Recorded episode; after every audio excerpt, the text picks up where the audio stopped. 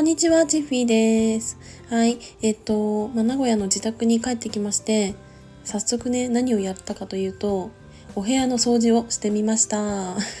掃除というか模様替え？みたいな感じで、まあ、進めてみたんですけど、やっぱり割と物が多くて、それをね、処分するのがすごい時間がかかったなっていう感じでした。昔から私は、あの、親に怒られることってあんまりなくて、あのどちらかというとすごい優等生タイプでうん、まあ、いつも真面目でうんなんか言うことを聞くような子供だったんですけど唯一ね母に怒られたことが片付けができないっていうことだったんですよね。なんかね片付けができないというかなんだろうななんか物が増えちゃうともう混乱しちゃってどうしようどうしようみたいになっちゃって結局なんか放置しちゃうみたいな そういうことが結構あってそれでねあの、まあ、気づいたら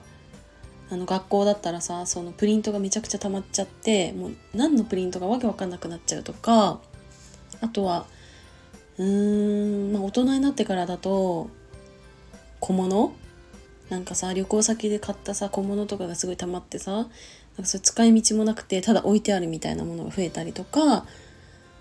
そうですねそういうのがありましたね。あとアイドルグッズとかかな。私は乃木坂46がめちゃくちゃ大好きだったのでだかそのグッズっていうのがもうどんどん増えちゃってそれでもう早く処分してっていう何回かね怒られたことがあるなって思い出しました。でそのものが結構多くってそれさなんか捨てるのもやっぱり微妙なものとかって結構あると思うんですよ。で、それを私はね、どうしていたかというと、あの、ヤフオクにね、出して売ってました。で、これは、あのまあ、アイドルグッズがもともと売れやすいっていうのもあったし、で、なんかね、楽しいんですよね。その売れていく過程をこう、見てるのが。で、自分でさ、あの写真撮って説明文書いてまあ、条件とかいろいろこう設定して自分がその、まあ、利益を出るような感じで、まあ、価格の設定とかもしていったので、ま、それがねすごい楽しかったなっていうふうに思いました。はいで中でもやっぱり一番、ま、売れた売れやすかったなって思ったのがアイドルグッズであの写真とかあのアイドルの写真って結構高く売れたんですよ。で私もあの当時は深川舞ちゃんっていう元1期生の女の子がいてその子のファンだったんでその子の生写真とかっていうのはすごくこう集めていたし逆に私がヤフオクとかメルカリを通して欲しい写真を買ったっていうこともねあるんですよね。であのそんなグッズがさやっぱ増えちゃうと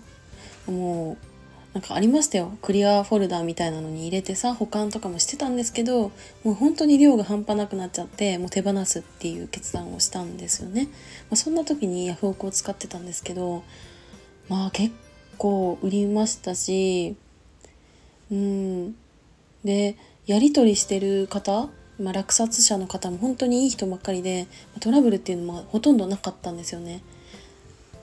で唯一、ま、トラブルが起こったなっていうのは、ま、アイドルグッズではなくてプロレスのあの帽子を売ったんですよ。私プロレスグッズもね当時はすごい集めてたんで でまあ実際私がのなんか頭の形的に合わなくて帽子がなんか変な形になっちゃったんですよだから売ろうと思って売ったんですけどなんかそれの帽子のえーとロゴの色がね白と赤の2色あって2つとも出品してたんですけど赤を、ま A さんに送らなきゃいけないのに赤をね B さんに送っちゃって逆に送っちゃった時があってなんかそれのあの謝罪とかも大変だったしその送り返してもらわなきゃダメだったからまたそれのね処理っていうのもすごい大変だったかなっていう感じで。まあでも、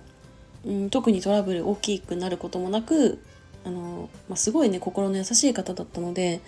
あの対応もしてくださって評価もねその悪い評価つけてくれなかったので本当にねあの、まあ、いい経験になったなっていうふうに思いました。はい。ということで、まあ、物が多くて怒られたっていう話から、ヤフオクで、まあ、物を売ってたっていう話に 変わっちゃったんですけど、まあ、今日はそんな感じで終わろうと思います。今日も最後までお付き合いいただきありがとうございました。バイバーイ。